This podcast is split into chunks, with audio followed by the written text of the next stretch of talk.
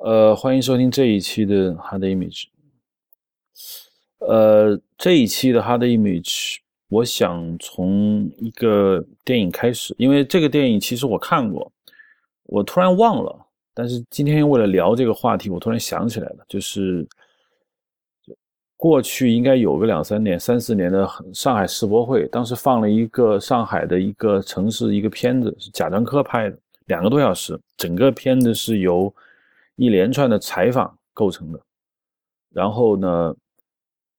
它这个应该说是个纪录片，它又不像纪录片。当然有它标志性，它那个女主角到处晃来晃去，那个段落实际上确实令人费解。但是它有一个地方我印象深刻，就是他采访了大陆、台湾、香港，还有国外的很多很多人来聊上海。呃，这些人都有一个特点，就是他们的籍贯都是上海，但是。籍贯是上海的人，在亚洲东，尤其东亚这个地方，在香港、在台湾、在海外都有，也就证明上海其实是一个移民城市，应该可以这么说。因为那个片子一开始就陈丹青，陈丹青就是，当然他上海人，陈丹青第一句话就是上海是个移民城市，说上海弄堂里面的人基本都很少上海本本地人。所以当时他找了那么多人来聊上海，其实他有一个跟我们这一期城市影像有一个很相似的一个地方，就是他主要不是从上海本地人的角度来看上海，他是用上海有关的在不同领域文化中生活的人的角度来回看这个上海。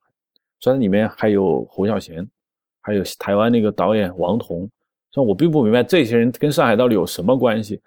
但是显然他是有关系的，是吧？嗯，所以呢，如果我们要聊上海，我们可能就不可避免要谈一个话题，就是上海是一个由外面的人来谈，外面的人来定义。如果用电影来讲呢，那拍上海的这些电影人，往往很多跟上海不是那么直接的关系，因为我们很少去聊上一场本地员工他是怎么拍上海的，我们主要是看不同的文明是怎么来看待这个上海这个问题。但是呢，在你刚才跟我提到一个问题，就是在讲说，呃，上海上海的社会地位、文化地位在中国有一点尴尬，你是怎么看这个问题？就是中国电影工业肯定是从上海开始，那为什么会从上海开始？我认为大家通常接受的理由是因为电影它是一个西方的工业，嗯，象征，至少在当时它是个比较先进的一个工业东西，那样在。形成中国形成工业必须有它的工业底子。那上海当时是中国最经济上最前沿的地方。对，除了香港就是上海。不，那个时候香港完全不如上海啊。对，那个上海做，所以它电影就在上海诞生了。而且电影在上海走了很长时间，到三四十年代应该是中国电影的唯一中心，甚至是亚洲电影的中心，可能都不是东京就是上海。但是现在上海也是中国。经济最发达的城市，但是电影的中心已经不是上海了，转到了北京。这也是很多年就已经，对，就这样的。就是为什么上海的经济地位没有任何变化，但是电影的中心却从上海移走了，而且现在你要说重新回来也很难。它原因在哪儿呢？是是因为电影文化的发展跟经济无关吗？就这是一个，我觉得。答案并不复杂，但是却值得去思考的一个问题。就你认为，为什么电影中心不在上海呢？我觉得有两个原因。电影中心为什么不在上海呢？就是说，第一是一个政治上的原因，因为在上海是以它是以前的中国的文化中心，它肯定不是在当时国民政府肯定在南京。对，所以说新中国建立以后，客观上就有一种需求，就是要将文化中心从旧中国中移走。因为他们认为那个地方充满着旧社会的糟粕，嗯，就他必然要移走，移到哪儿了？新中国的首都在北京，所以他就移到了北京。就是，而且上海的一批文化人，如果想跟过去历史划清界限的人，都跑到北京去了，他不可能留在那儿。嗯，所以在文从政治先导性上说，这个文化成为已经成成为一个政治上的一个手段了以后，嗯，他必然跟着政治走。那行政中心在北京，那必然文化中心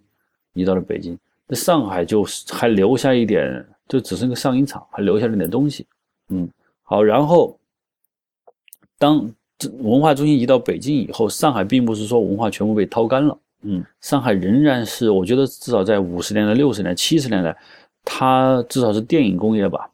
包括文学，它仍然是中国文化的副中心，就是第二中心，它仍然保持很强大的这个呃文化地位。的原因在于老一辈的以上海为基地的文文艺家们，不管小说家、电影家。他们还活着，他没有离开上海，就他们只要还在，他们所代表的那种文化的东西就还留着。嗯，等到八十年代以后，他们去世了。嗯，他们去世了以后，新一代人必然是会往文化真正的文化中心北京跑，比如说导致上海的文化觉得是后继无人，嗯，没有人了，嗯，都往别处跑了，就越来越导致电影工业就。再也不会回上海了。反正我现在感觉，你要说一个拍电影的人，你在上海待着，除了拍点广告，剩下的你真在上海很难生存下去。这个原因就是电影它因为这个工中国的工业基础整体上来以后，电影这个工业它本身的技术性就没那么强了，相对是比较简单的，而且技术的门槛低了以后，技术随着网络啊社会交流多，就技术可以从 A 地到 B 地，嗯。造到 C D，这是 A B C D 都平衡了。嗯，比如说电影所依赖那点工业底子，就它的依赖性就不那么高了。嗯，它剩下依赖性就是能够让电影文化能够发展的更主要的，嗯，空间在哪？呃，就这是一个我觉得很很多人可能没搞懂的一个问题，就是上海为什么没有成为中国的电影文化中心？呃。如果说一九四九年定都北京以后，从政治角度上来说，上海它这个文化中心地位必须从政治角度上转移到北京去。但是我们不能解释为什么在中国，尤其像我们有记忆的八十年代，上海还是一个电影的产量大大的一个城市，是不是？就是说，中国最大的两个电影制片厂北影、上影，这是绝对是可以并并且当时我们看了非常非常多这个上影厂的电影。上影厂给中国电影业留下了很多很棒的电影，所以，但是不知道从哪一年开始，上影的地位就直线下降了。我记得我最后一次去上影厂是在两千年左右，那是上海办了一个国际电影节，我去上影厂，结果我到上影厂，我才发现说上影厂现在就剩一个门，里面所有的地方都已经被卖掉了。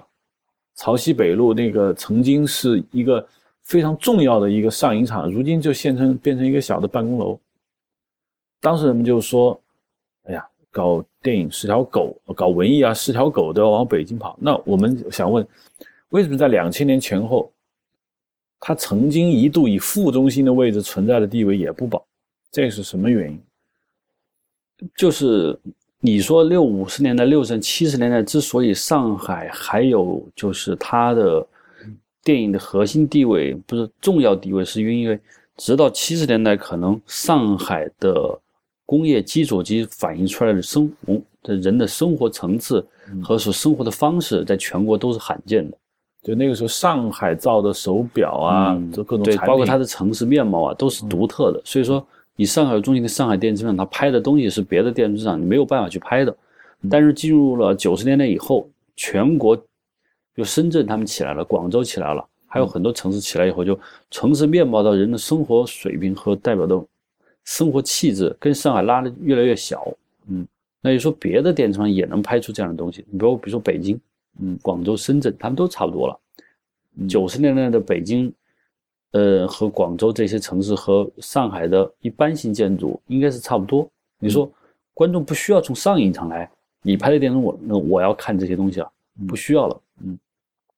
这就导致上影厂拍摄以上海城市为核心的这或者以上海生活方式的东西，已经不是那么重要了。嗯，第二个，我觉得还有一个就是说，中国八十年代末有一个很大的文化思潮。嗯，就是这种文化思潮，就比如说从寻根文学啊，到山河文学，包括边疆文学，就文化多样性以后，上海所表现那种文艺文学文艺方式吧，在中国整个朝西方学习当中，相对是大家认为是挺土的，就是叫洋土。嗯，就是说，呃，就我我不在，因为上海文化是从西方到中国，经过中国转换以后，再到中国观众的。而那一批八十年代末以后，八十年代一批艺艺术家，不管是电影的、摄影的、文学，他们希望从西方直接进口。嗯我不需要经过你上海这倒手出来一个二半吊子、洋泾浜的东西，嗯，但必然是直接去找，因为那时候可以找到了。于是各种电影手段呀，包括就是他会直接借用的。就相反，你看上影厂还保留着那种，呃，就是他们叫叫殖民文化的东西，嗯，就被知识分子所不齿。所以你这个是叫洋土，我们这个是从西方直接来的东西。呃，比是会不会以张艺谋、红高粱这第五代的崛起，也就标志着上影对一个非常大的冲击，就是你看上影厂的，如果你还是拍上海的生活方式，上海的东西，它在于可能在张艺谋第五代，他们认为你这是叫，嗯就特别的，呃，落后。嗯，虽然你看上去看起来很好，但是你从根子上你是一个劣根性的东西，你根子上是一个西方文明中的一个和中国这个混杂的玩意儿，嗯，呃，他们就不肯定是不要这个东西。于是你看西安店这边厂、北京厂还有广西那边厂，他们都可以从直接从西方进口魔幻现实主义，对我文化文化的的符号啊、理念、概念拿来主义中，你上场拍东西就没有竞争力了。呃，有一种说法就是在上海感觉特别左，就当时说上海搞文艺比北京还左。那当然，这个是在八十年代的最后一年，那一年发生了那个事件之后，那就整个上海原来有的稍微比较宽松的那种氛围，已经已经不存在了。第二呢，我觉得可能跟你说的有关，就是说上海所呈现。当时优先于中国传统文化的东西，到了九十年代以后，中国整个的意识形态转向为民族主义，你有这种感觉吗？就是九十年代以后，统治我们这个国家的文化的核心东西是民族主主义。比如说，我们理解红高粱为什么引起巨大的反响，红高粱无疑是很土的，是吧？那么红高粱如果早十年，也就是在八十年代诞生红高粱这个东西，我觉得它是有问题的，因为八十年代人们普遍强调就是要学习西方，是吧？要靠拢。那从八九八十八九年以后，那民族主义的东西出来以后呢，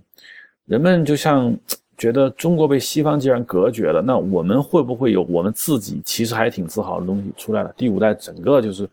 从这个里面杀出来的，但是。你这个观点上有点问题，就是说第五代拍摄内容是非常的民族主义，但是它的手段，嗯它电影手法是绝对是从西方，嗯，就是真空打包来的。对，这个是对的。我的意思只是说，上海的电影从内容上，因为它不走民族主义，因为上海是可能是中国最不民族主义的地方，所以，所以它的那个电影中所产生的这种我说的原始冲击力就下降了。因为整个国家需要一些，说叫还有猛料的东西。对，还有一种可能，我没有去过上影厂，我跟他们认识少，但是我感觉到就是，直到现在吧，我觉得就是讲的话，在五年前，就上海搞电影一批人，如果说他们还希望搞上海的东西，你会觉得他们的负担很重，精神负担啊、历史负担都很重，就是说。我上海拍，我要有上海的味道，是吧？这个上海味道是什么？就其实很限制了他们的东西。你像广西厂拍的东西，他他不要广西什么味道，我就是西方的东西。包括西音厂，他们很轻，抡抡圆了胳膊就干，就我就搞这个东西，因为无我没有过去的东西可说，我就搞新的东西，于是他们就成功了。而上影厂就是他老是要搞上海的东西，其实是文化负担重了以后，反而畏足不前。嗯。折腾一这么一两下，你中国电影中心就，我不是说是在北京，就说至少是上海不是绝对权威了。到了近两年，我觉得电影，呃，没有电影中心继续在北京更好。觉得我感觉就是，你看中国电影最差的时候就九十年代中期左右是吧？电影很差的时候，中国电影从什么时候开始？会还是冯小刚导演的戏，把中国电影往红火走起了很大的作用。冯导他们戏从九七年。九八年开始，从甲方乙方开始，他至少维持了十年的票房高峰。就从他开始，中国电影就大家觉得国产片有的看，大家愿意去看。他真的是功功劳挺大。就但是你有没有看，就冯小刚的电影是以北京味道的这个东西，他迅速占领了市场，就它导致了电影有一个就是一个倾向，就是说，呃，以喜剧北京话、以北方文化中心的那个，嗯，文化现象在往外散。他他赢得了这么大的高的票房，导致电影的关注度高。嗯，而上海以上海地方文化为主的这种电影，你在赢得高票房，几乎还没听说过。嗯，我倒没有听说过，这就加剧了这个现象的严重性。有一个非常有意思的词，就是在一九九三年，中国迎来一个电影的小高潮，就在那一年前后出现了三个很重要的电影，呃，分别是《阳光灿烂的日子》《红樱桃》。就这一类的电影，你知道吗？尤其我们说一个观众、听众可能最熟悉的《阳光灿烂日》，当时引起很大的一个反响。红樱桃也引起很大的反响，就是说我们对红樱桃千万不能低估，因为红樱桃标志着中国电影在九三年迎来一个高峰。当时谁也没想到，就是叶大鹰他们能拍出一个这种带有现代电影语汇的这样一个看上去很成熟的一个电影，叫《红樱桃》。那么还有《阳光灿烂的日子》。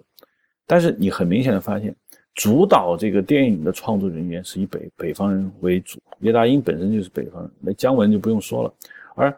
全国人在看这个电影的时候，似乎觉得就是属于中国人自己的电影的东西是北方文化，这就是为什么我强调这是民族文化，你知道吧？上海所代表的那种文化呢，是在某一个特定的历史时期。人们曾经所仰慕甚至是好奇东西被抛弃掉了，既认为那个是没意思的，所以上一场再也无法产生一个在人民心中具有优良文化的代表。第二呢，你说的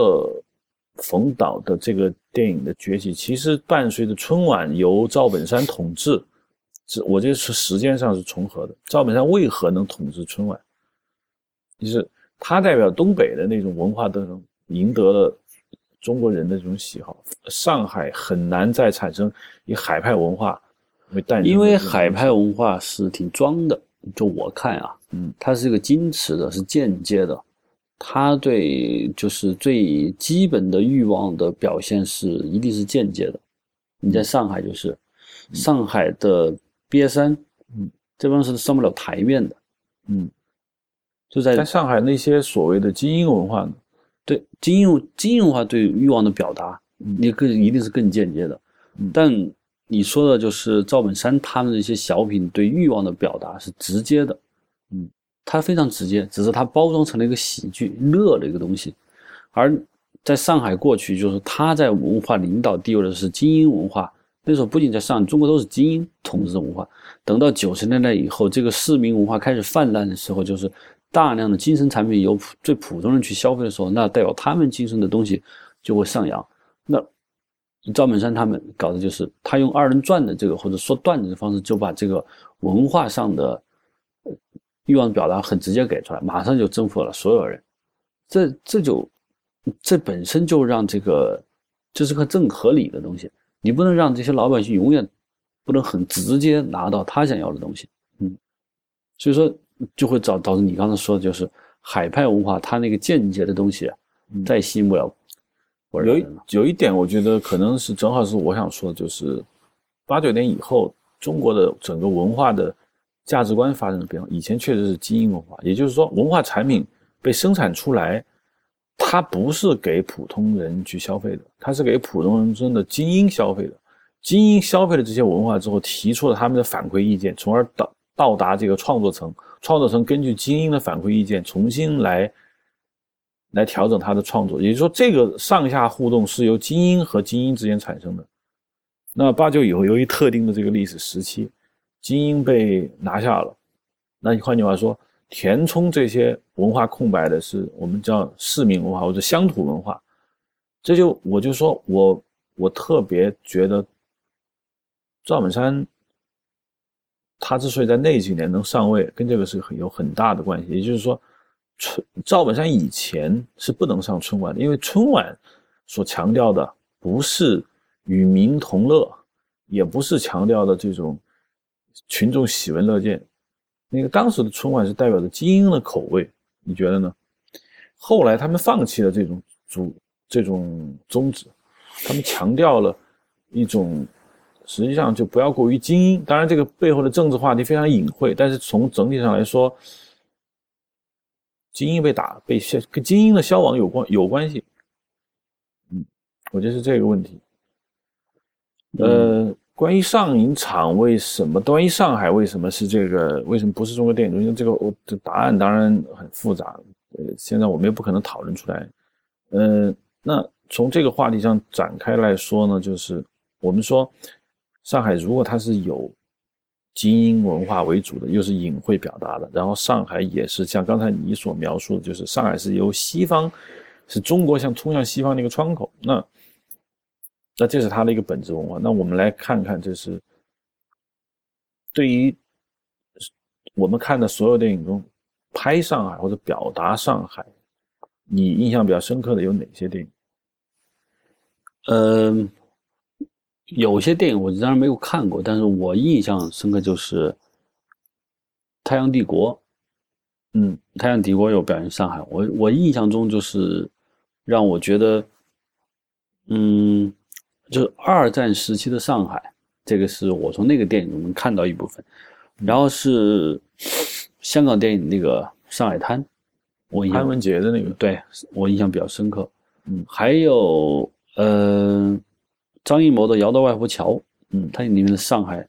我印象也比较深刻。就是说我基本上看到的拍上海的电影，《纸蝴蝶》里面有一点，嗯，啊，也是上海的。苏州桥，我的电影都是上海。苏州桥也是上海的，嗯，就挺多的，对，非常多。就基本上拍上海的电影，给我留下的印象都还可以。比如说陈凯歌的《风月》，里面大量的上海，对，《红玫瑰白云贵》嗯，上海的，嗯，基本上是挺多，嗯，呃，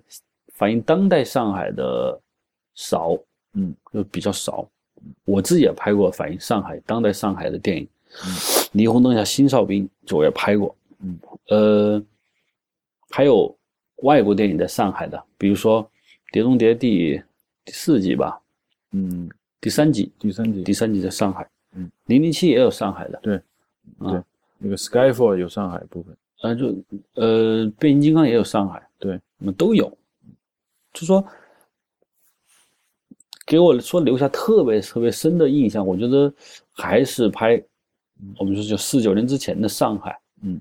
给我留下印象更深刻一些，因为他们那些电影就是其实是把上海从。二十年代到四十年都都包括了。其实二十年上海可能跟二二年上海和四二年上海很大的区别。嗯，但是在我们的电影中就就不不管了，不要去分辨，对，就不用去分辨。你看这个周星驰的那个功夫也是上海，嗯，但我看不出他是什么年代，对，都看不出什么年代，你就知道是以前的上海而已。嗯，就是说他，而且在不同人的电影中。最最讲究上海味道的这部电影中，显然不是像功夫，嗯，那些上海，也不是外国人拍的上海，嗯，我觉得还是，嗯，比如说你是文艺电影中出现的上海，比如哪一部电影你觉得上海的味道，如果它有一个味道的话，那么你认为哪个表现的最好？表现的最好的上海，比如说陈凯歌的《风月》里面，他有大段的上海的戏，潘文杰那个也是个上海，包括。红玫瑰、白玫瑰也是上海，嗯，很多，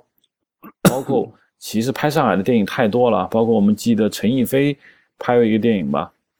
嗯，上海，色戒也是上海，色戒也是上海，对，李安的那个，嗯，要说我印象中比较完整的色戒的印象比较完整，上海，嗯，呃，还有一部电影，呃，应该是，嗯。红玫瑰、白玫瑰，上海我印象挺深刻的。嗯，还有一个上海就是，呃，我想不起来，反正很多，嗯，很多，嗯，就我觉得文艺电影表现上海，嗯，更加的味道更加，它更狭窄，但是味道更纯粹一些。嗯，呃，一般的电影商业片拍的上海，基本只用了上海的一个概念而已。对相对比就非常非常简单了，对，就是一个概念。嗯，呃，其实商业电影中的上海，说句实话，他不在乎上海到底味道是什么。换句话说，他只用就是说，他想寻找一片世界上有一片土地，就什么人都有，什么事都可能发生。那这跟那个蝙蝠侠里面那个 Gotham 那个城市实际上是一样的，只是他觉得，反正是就是什么故事堆到上海，它是有可能。当然还有重要一点，就是为什么大家集中表现。呃，一九二几年到一九四十年的上海，就是那个时候上海是由一个国际移民性城市，但那个里面有日本人，尤其是我觉得啊最丰富的应该是什么？就应该是呃汪精卫时代的你你上海吧，因为他有还包括这个，反正日军占领之前的刚刚占领上海，就是有外国人、俄罗斯人、犹太人、中国人、日本人、白人，还有。所谓的就是呃朝鲜人，就是很多很多人都在那个城市里生活。嗯，我上次去上海，我大概最近又去了几次上海，就是我经常在上海那个英租界，就是英法法租界吧，黄黄浦区那个地方，呃，经常看见上面写着“此楼曾由呃一就是白俄商人谁谁谁居住，此楼由犹太人谁谁谁居住”。你知道一种什么感觉？就是。这些人跟中国文化八竿子打不着，而他们就莫名其妙的在一个中国的土地上生活下来，并且他们不是生活一两年，生活很久很久。我记得有一个很大的一个楼楼宇，好像是原来一个犹太富商搞的，他们家三代人都住在这里，一直住到一九四九年共产党来了，他们都没走，之后面才走。对，这是我要马上说，就是说为什么大家都跑来上海住，就是其实上海除了日军占领。嗯，上海整个历史上就从从它开埠开始，日军攻在上海以后，嗯，至少从你说到三八年，嗯，一二八是三三五年，就是在这之前，它至少有五十年是平静的，对吧？是平静的，而且上海在中国，中国在当时整个中国除了国共内战是外界不大关心也不大管的，中国是一个其实是挺祥和的国家，为什么？因为中国没有明显的宗教信仰，也就没有教派压迫，也没有排犹。嗯，中国人对外国人相对都是比较宽容的。对，就是而且国民政府是亲西方的，就是说，那整个在当时世界很多国家就说，上海是一个外国人都爱来的地方，因为中国比本身比较平静，而且上海这个有各国租界，嗯，它又在。东亚的中心位置，它去哪都很方便。嗯，就它成为一个节点，它跟张中国可能当时整个国家所有的东西都不一样。对，完全是不一样。比如说儒家文化，你在上海至少租界找儒家文化，嗯，很难。嗯，你在上海能看到的中国人只有两种，一不是做女工，第二是黑黑帮。嗯，他都跟中国主流的儒家文化都没有。嗯，所以有可能上海很便宜，就是这外国人都都是爱来的。嗯。这么多人一来，就大家形成了一个相对比较，必须要共要和平相处的话，必须大家是比较友善的。你在那儿就你不能，你俄罗斯人、犹太人什么人都不能在那儿搞你那一套，嗯，你你你你那套，所以就形成了一个大家相对融洽，那就产生很温暖。对，大家躲在那儿。对，他，你有没有感觉就是那那那真的是一个流亡者的世外桃源？有很我我是有很强的感觉，就是每当我看到，他们就白俄嘛，就是就是俄国十月革命之后，滞留在东亚地区的那些帝俄时代的人，他们无处可去嘛，他们就在上海定居，并且，呃，我当时感觉就是，如果没有上海这片土地的话，他们在中国其他地方是很难待的，因为当时孙中山是联俄联共嘛，他是跟那个苏维埃政府好，那么白俄实际上是没地方可去，他就躲在那里，并且。呃，我当然犹太人，当然大家说的很多了。关键还是一个什么回事？就是上海的整个城市管理和它的，当然我说的是租界地啊，就是这些地方。我我我不知道我怎么形容，就是中国是一个世界上来说民族非常单一的一个国家，也就是说中国。出现一个外国人是很很奇怪的一件事情，他不像加拿大、美国，从一开始他就是个移民国家。那么，在中国这片土地上，他完全被一个中国汉族人完全包围的这么一个地方，有一个完全迥异于中国文明、有迥异于中国政治制度的这么一片孤岛地区，然后在那儿还能安安全全的从南京条约开始吧，一直到一九四九年，大概过了有大概五六十年的这么一个时间，因为它外部环境是很安全的，就是嗯。清政府和国民政府和外国签订的条约、通商条约和美国的门户开放政策，保证那个地方不会有战乱，不会有屠杀。你只要是尊重国际法的国家，都不敢在那儿行凶。除了日本，他最后日本也没有在英法租界进行大规模的。对，就是说，比如战争波及到哪儿，是吧？会有些误炸什么？就是说，你只要是尊重国际法的地方，你在那基本上是安全的。嗯，这那这样的地方，我觉得。肯定是大家愿意去的。你就想当时是同三十年代，世界上其他的国家，其他的世界上最著名的几个城市，就美国可能是孤立主义很重，就说美国的文化对于西方人来说，它它它近，嗯。嗯，远离整个欧洲跟欧欧亚大陆。呃，对，而且而且中国的这个地方，它那个远东这个地方的那个文化异域的嗯。特色，导致大家愿意嗯。非常开心跑这儿来。这非常正常，对。那有没有一种感觉，就是说，嗯，你上次我们看过那个韩国那个《暗杀》那个电影嘛？当时你跟我讲过，就是说，《暗杀》里面有那个结尾叫什么？呃，康康硕进还是叫什么？连硕连硕进。最后他说：“哎呀，我要早知道你们能成功，我我我我就不会那样子。”就是说，革命志士最终他要站队的问题。那么你当时跟我讲，就说这是道出了革命者一个很真实的心态。当时你在说这句话，甚至是我在看那个《暗杀》那个电影。当然说一下，《暗杀》那个也是有很多上海的戏。就是我在看那个电影的时候，我在想，就是你在一个城市里面，你看见一群韩国人为他们为为朝鲜人的民族独立，在一个中国一个城市搞暗杀，你你你我我觉得是一个很奇怪的事情，你知道吗？呃，这种奇怪本身应该是说明了我们的历史教育还有知识面还是狭窄导致的。对，你看啊，就是你就不说在上海，就中国的广州，从清朝末期开始就有各国的，中国唐朝的广州就有阿拉伯人在那晃，黑人在那晃，只是当时中国比如说在东京，东京一定有很至少清朝的很多人，革命党人就各种奇奇怪怪的人，哈尔滨有很多白，就包括你对。你在俄罗斯的，比如说在三十年代，就有可能在俄罗斯在斯大林集权之前，有可能俄罗斯都有和美国人什么什么的。世界各国的城市都是包含着各种各种文明，只是在我们的历史教育中，我们是个单一，我们对历史比较教育比较单一吧。就是我们只知道上海的租界是中国的耻辱，是帝国主义在中国设立的点，是中国半殖民半封建的一个象征。至于它的内部呈现了一种国际化融合。什么人都在里头经营干他自己是这个被历史抹掉了，嗯，他他几乎不提，所以大家总之造成那个上海只是一个符号，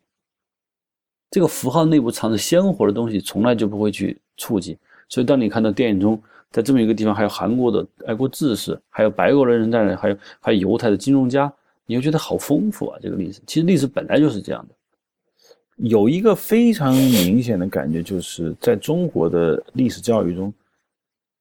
殖民者在上海无疑是作威作福的。那么，生活在租界中的华人，因为以前租界是不让中国人进入的，后来由于开放了租界，随便可以进去住。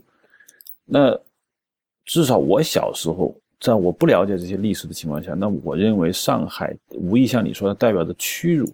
代表着水深火热，代表着。各种的，反正不好的东西，尤其像小时候看那个《三毛流浪记》，就觉得上海是一片黑暗。但实际上，我在上海，你相信你也去过那上海，那就就是像黄浦区、静安区这些地方，你会感觉那那完全是一片很祥和的地方。那就像你说的，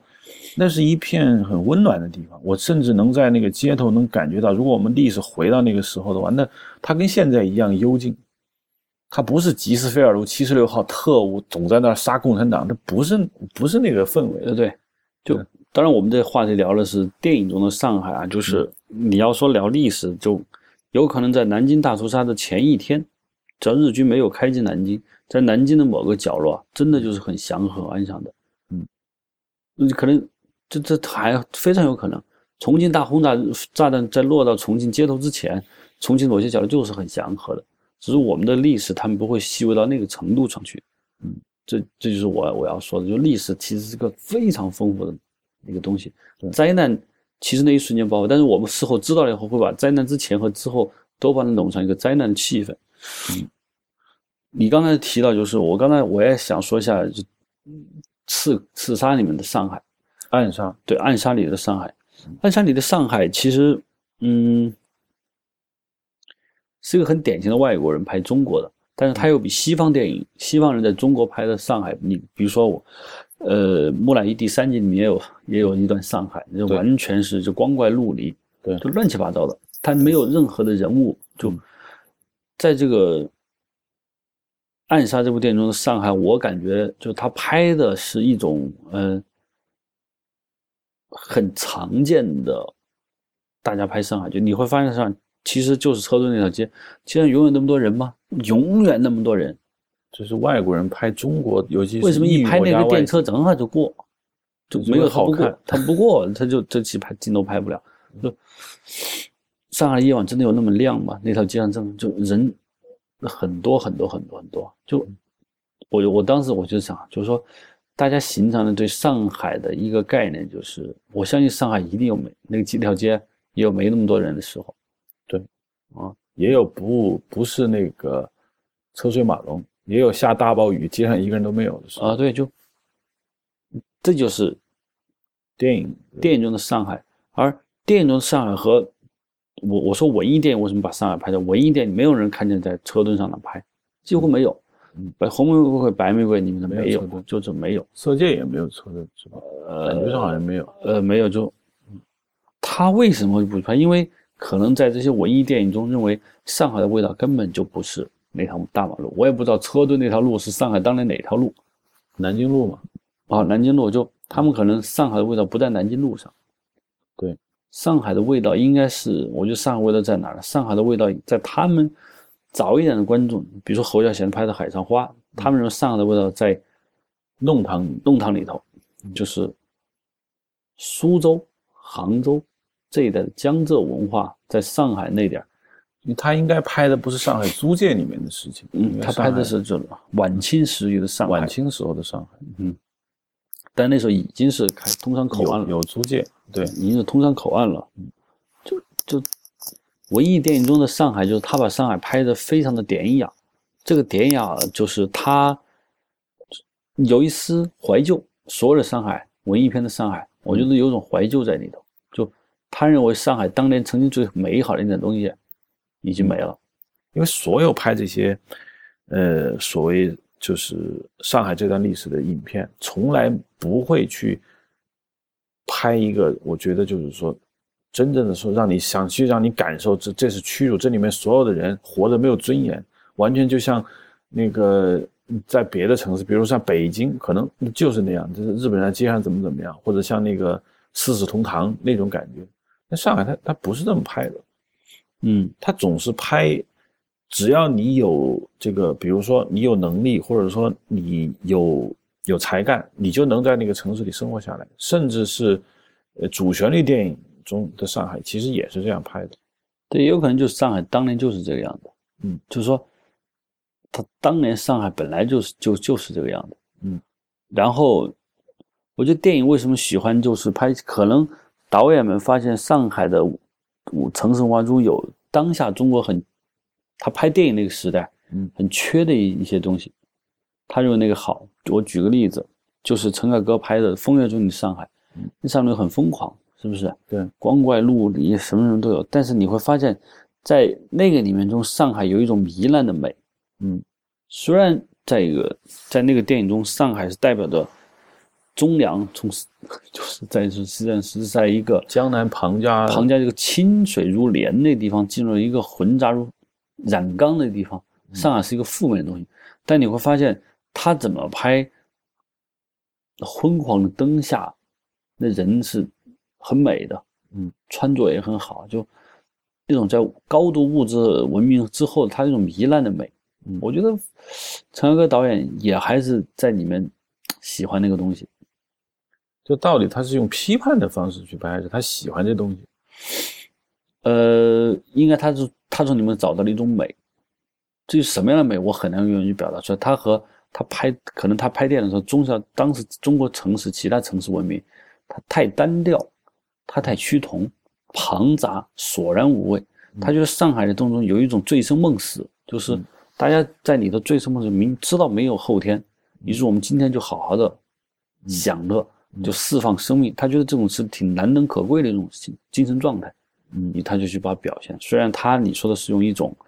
呃，负面东西拍，但是这种恶之花，嗯，还是花，嗯，它不是恶之泥，是不是？它比平淡乏味要强。呃，红玫瑰、白玫瑰，我觉得里头也是这样的。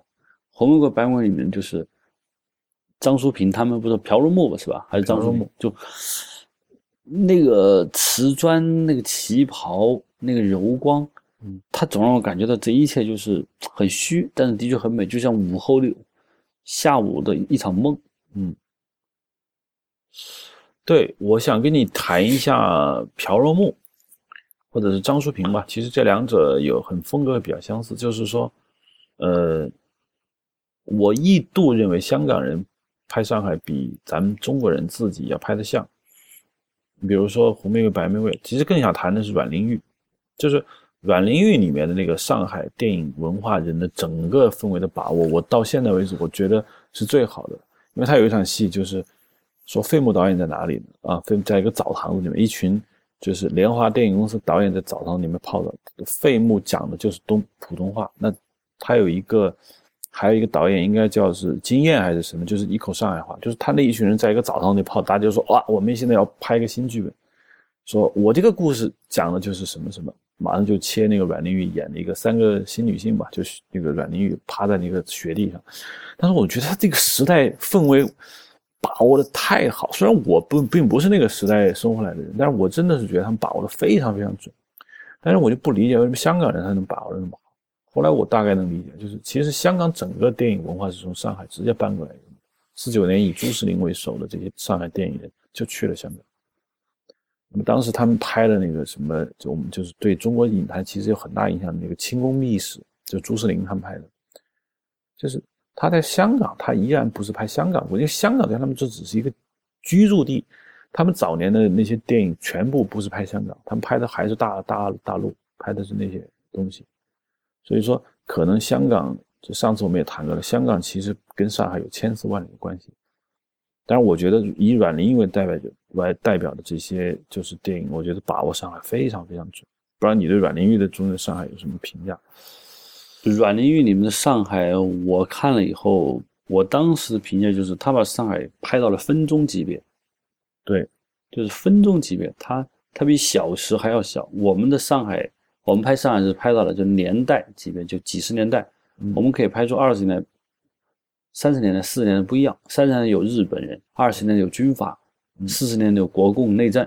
嗯，五十年代有革命，就他是拍到年代。香港电影拍到分钟，就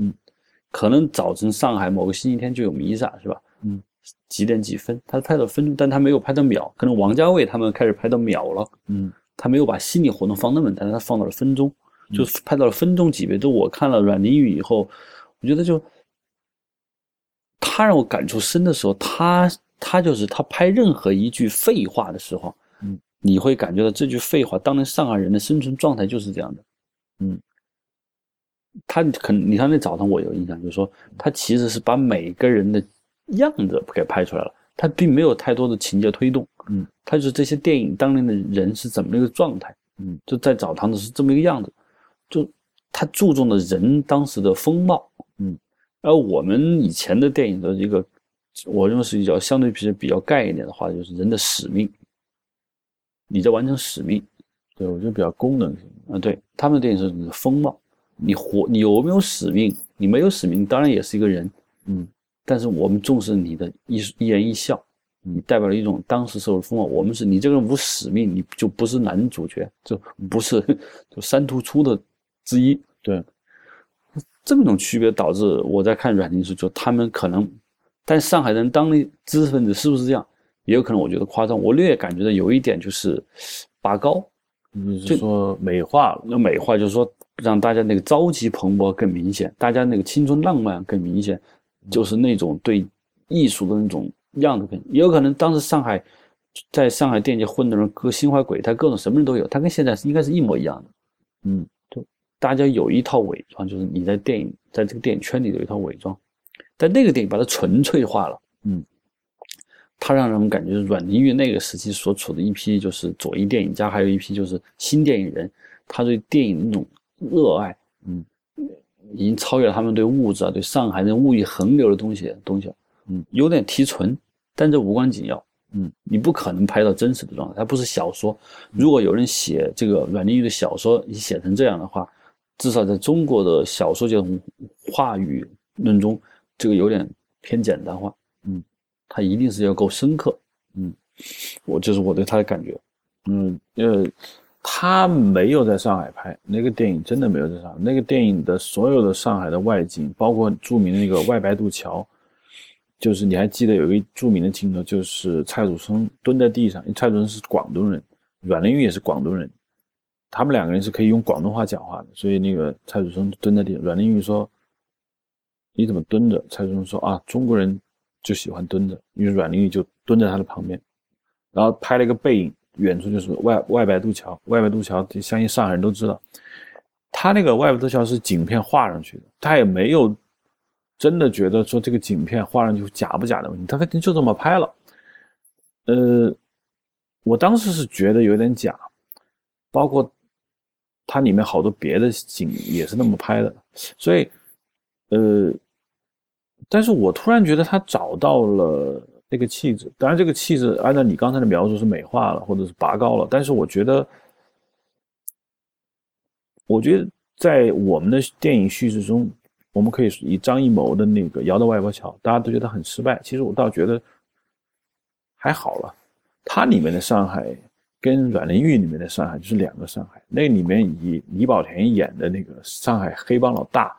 他住的那个豪宅。然后记得李雪健演一个管家，带着那个小男孩进去，小男孩就觉得哇，这个地方太奢靡了，其实有点夸张。当时我我也觉得有点夸张。然后巩俐那样的一个女人住在一个一个房子，叫小金宝。其实我当时觉得巩俐不是上海黑帮女人 那个样子，那是张艺谋心中的那个上海。我觉得他他把握上海就很不准。当然他也没，他也可能。以他的文化背景，他他是他他也很难把握，他只能按照他的想象去搞那么一个上海。所以我觉得上海味道他把握准了。还有一个就是想谈谈，因为尤尤其有个电影上海戏特别多，就是李安的《色戒》。其实刚才我感觉到你是有兴趣谈他的，怎么看《色戒》里面的他的上海？这完全不一样的感觉。对。在那个片中，上海表现的很少，就是那里面上海主要是那条街，对，那条街，还有就是 易先生的住宅，对，呃，然后就是他就没了，啊，还就然后上海郊外的那个军统的，嗯，这么一个这，但是那里面我觉得上海它有一个不一样的，让我感觉到就是它的内景，嗯，它的上海。拍的那些内景，那个片子我觉得它跟阮玲有很大的区别，就它是相对写实的，但那个戏的美术也是朴若梦，就这两个戏的美术是一个人，对，嗯，他比较写实，这个写实还有人物状态，嗯，他的人物状态就他没有像阮玲玉那种，就是他带了一张很重的一种怀旧的东西，我觉得那片子中没有怀旧的东西，他也不像就是我们拍的大陆电影拍的上海就是。一定要去展现上海的全面的一个东西，就上海是在这么一个年代，这么一个状态，它没有，嗯，我们看到是上海很局部的一个东西，嗯，而且你们让我感觉不一样，就是我们以前没有见过吉斯菲尔路七十六号那帮人的样子，反正在那部电影我看到了，穿中山服挎盒子炮，就我我我这我是我看到了以后，嗯，就是让我觉得有一个很新鲜感，然后最重要就是那条街。他当他把那个易先从车上跳走，他出来那条街的时候，我觉得拍那一段是我见过拍上海一段最不一样，因为他没有拍电车，没有拍乌泱人群，他拍的是这个巩俐不是汤唯演的这个人，但是我感觉上海是，对，它街道很宽，嗯，它可以跟观听众讲一下，就是李安的《色戒》，他是在车墩的一个角落拍，他没有用那个车墩那个很著名的那条街嘛，他是车墩那个景区的一个角落搭了一个上海的街街道，非常宽，你就不以至于不像上海。但他们考证说，那其实就是当年上海东那个那个那个那个地方。所以你你认为他的如果说阮玲玉是怀旧，那他是什么？他是写实，就他很真实，嗯，他比较真实。他的写实在于，就他没有去把上海人为的搞得很繁华，嗯没有特别的繁华，他也没有把上海带成个朦胧的调子，嗯它应该是比较写实的。这我觉得它它两头都没有，让我觉得印象挺深刻的。哦，我们大陆拍，就即便陈凯歌拍梅兰芳，对，也有那个车，对，也是电车换来换，包括后他又拍，呃，新新晋拍那边也有上海吧？呃，最新拍的，嗯那个就道士下山，啊，也有，呃，好像那故事发生在西湖边，好像你记得吧？嗯，应该是杭州，嗯，这是在车墩拍的，对，这也有，嗯，呃，就但基本上都有，所以我觉得就是有点夸张。对。我我认为他们表现的都不如《色戒》或者是我就说关锦鹏和李安他表现的那么准。我不认为李安对上海有那么多的感情，但是我觉得他们不约而同的不选择车墩车水马龙，包括外国人，因为外国人那么拍我们很能理解，反正他什么也不知道，他觉得哦只要够夸张。那问题是我们中国人自己拍上海也拍成了那样，反而跟外国人拍的一样的，就是不动脑子嘛？就是还是说创作上没有想三遍，想了一遍就开干，嗯，就没有想三遍，说我为我为什么要这这么去做？嗯那你拍过呃，就是现代的上海，比如说你就就你可能那个霓虹灯下的新哨兵，那是你拍的，我也拍过过去的上海，嗯，《双城记》《双城记中记》就是老上海，对你拍过电视剧《金锁记》，好像也是上海，嗯，也拍过，就对，拍过好几次老上海，拍过现在的上海。对，现呃霓虹灯下新哨兵的上海，我觉得拍的不是那么好，是因为它是军营和上海之间，它是一个这个二元对比太具体了，就是这本身也蛮夸张的，啊，就是他要表现的是个军队这一套思维系统和上海大都市这两个东西，其实不要去对比，它只是共存。一定要去对比，就陷入简单化，其实是跟你千丝万缕联系，这个就不用去说了，大家都明白。嗯，所以那个那个片子在造型语言上没有把，如果你非要把上海的繁华和军营的整齐划一做个对比，那就是很业余的一个电影水准。你你完全不去做这个事情，你军营就军营发生，城市就城市发生，你什么不做任何的改变，导演过不去。我觉得，我觉得导演其实就想表现你说的这种东西，对，导演过不去，说你你这，你上海那么多地方，你为什么就在这么一个小地方拍呢？那我说这个，呃我觉得两那么对比不大好。但是我我这个写这个剧本的目的，什么叫霓虹灯下新哨兵？霓虹灯下的哨兵说的就是嗯，那个年代的，革命精神和腐蚀的上海旧文化。你现在霓虹灯就是，你不是说上海是腐蚀吗？就是上海的繁华、欲望和军人的使命感。嗯，你连这个都不拍，你去搞什么？就所以我说拍的话，因为创作上、思维上比较混乱。嗯，但我也想办法去拍上海。我就我在拍上海的时候，我也就找了很多，比如浦东的大楼。嗯，浦导演说我们就拍浦东大楼嘛，但我强行让这个武警他们这个全副武装拉练，我就让他在浦东新区的那个大街上拍，我就要把这个你们军人的这个东西和这个结合起来，用一个早晨晨拉练用了这个方式，还拍了下雨，就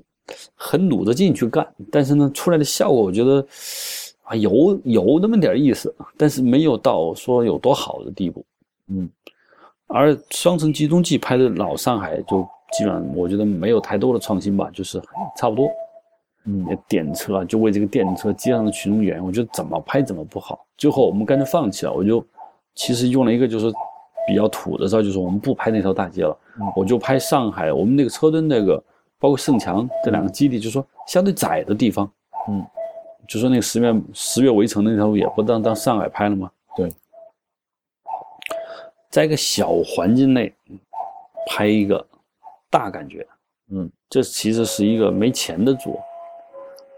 想要解决方法最好的方法，就看你能不能做到。嗯，所以我们就经常这个窄胡同拍两拨人在对话，然后远处把仅有的那么几辆老爷车就那晃着，开过来开过去。嗯，谈不到美学层面上有多创新。呃，其实我我在想，呃，突然想起了，就是表现现代上海的电影好像如此之少，你就是根本想不起来，就是哪个电影它是以现代上海为背景发生，当然绝对是有的，嗯，包括我想起的，比如说当年，呃，以上一堂子弟为主吧，就是当年上一堂有个李歇普，他拍主权，他有个女儿叫李红，他拍了一个电影，呃，讲上海的，我印象都忘了，好像高峰演的，名字全忘了。包括上影厂的毛小瑞拍过什么《怒放》这一类的电影，包括李欣，就这些人，他们也拍过，呃，上海为现代上海为背景的这种电影，但是我觉得无法跟四九年以前的上海相提并论，因为现代上海，包括，嗯，我们就说苏州河吧，苏州河里面那个上海，似乎也没有什么。文化上面的涵养，它还不如北京，因为你你你比如说我们现在来拍北京，你可能感受到这种文化上面的东西。把娄烨也拍过颐和园，总之他这两两边他都他都拍过，就是现代摄影机搁现代电影中拍上海，它的城市只是一个让你感觉还多少还算发达的一个中国城市，仅此而已。所以我你不知道你看过以。现代上海拍的还不错的电影没有？呃，我一直听说有个电影，我想看，但是我对那个导演没那么大兴趣，所以我一没就是叫《夜上海》。就我上次跟你说，赵薇一个女出租司机，全部都是在上海。上海，他和一个日本一个日本男人的爱情故事。嗯，那这种电影挺多的。嗯啊，对，就是说，呃，他基本就是表现是。现代性的上海，而且那个摄影曾经跟我说，他们想很多办法拍夜戏嘛，说上海最漂亮夜晚。我从我的工作层面说，我想看一眼他们是怎么干，但是我从整体上我却没有兴趣。嗯，是因为我觉得现代人拍现中国当代电影拍现代的上海，我觉得找不到北，肯定找不到北，因为上海现在的文明，现代性的文明就是普通那几个楼，那楼代表了什么呢？我不知道。它代表不了什么东西，它是因为一个国家政策诞生的，嗯，这么一个东西，嗯，在浦东这儿工作的这么多人，他们没没几个人应该是上海人吧？很少，嗯，他只在这儿去打拼，去挣钱，嗯，去想去发财。其实这里头，如果你是要拍人在高楼大厦中的这些职场的人的奋斗史，嗯，那跟上海我们语言中的上海文化是无关的。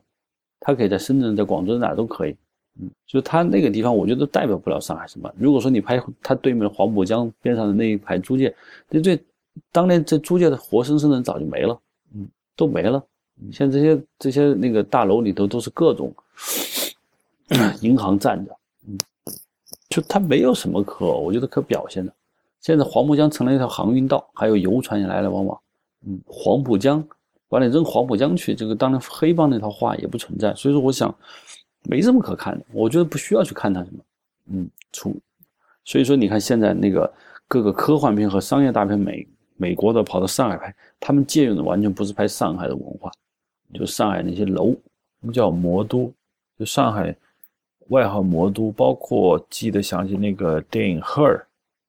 他他说的他其实很多外景在上海拍，但他没说是上海啊。但是导演曾经说，他之所以选择在上海拍，是因为他觉得上海特别像未来的城市。他说的几个字就冷漠，人和人之间很建立的效果。也就是说，他能够把上海当做一个未来的陌生城市去拍，也就证明现在的上海已经不再具备那个意义的上海，就是它是一个移民城市，一个文化交汇是是是是远东巴黎的的，其实没有了。现在的上海很有可能只剩下一个壳，这个壳可以在，我觉得香港都不行，因为你看香港还是有它的文化在里面，它可能上海只是变成一个广州、深圳，嗯，就比较类似的这样一个城市。所以我说就是现代上海没什么可拍的，我看不到有我特别感兴趣的东西。对，零零七里面那个 Skyfall 里面那个上海，你明显感觉就是他只取他光怪陆离的那一面，因为他还没去上海拍，那那些所有的戏都是在摄影棚拍拍的，包括外国人拍的香港或者澳门啊，这都是让你很奇怪的东西。就是，嗯，上海之所以我觉得沦落到。现在这个状态吧，难道说上海只有四九年以前能拍吗？应该是上海所独有的那东西，已经在已经失去了它独特性了。嗯，就是在那个时代，当别的地方还在过农业社会的时候，它已经开始是资本主义那个样子了。就是中国地方还是田园牧歌的时候，它已它已经有西方文明，所以它很独特。现在上海和全国只是个量的变区别，嗯，它不是质的区别，嗯，而且中国现在中国人可以随时去国外去旅游，嗯，他不需要看上一场的电影，看上海人穿什么，嗯，他来决定。就上海在中国时尚引领也没了，嗯，就他上海在各个方面的优势都已经没了，而且上海曾经拥有的那一套美学东西，在中国也找不到社会存在的理由。所以它就必然要消亡、消退，不能说消亡，该是消退。上海回到它应该有的位置，除非上海创造出了它不一样。就是为什么上海拍上海的电影，还有人说，唯一还能把上海以前东西拿出来翻的，只有电影这个手段，其他的什么东西都不可能留下了，连肉眼你看不到，嗯，彻底消亡了。所以现在听看见上海电视台搞的这些节目，找一些老人来聊他小时候在租界里面的生活，呃，逐渐让你觉得变得伤感起来，因为还在怀旧。如果一个城市只活在怀旧中，无疑是一个让人有一点觉得失失望的这么一个感觉。嗯，好，这一期的哈雷米就。聊到这儿，欢迎大家的收听，欢迎大家在新浪微博关注我们，我们的新浪微博账号是“音影像”，在 Twitter 上叫 “Hard Image”。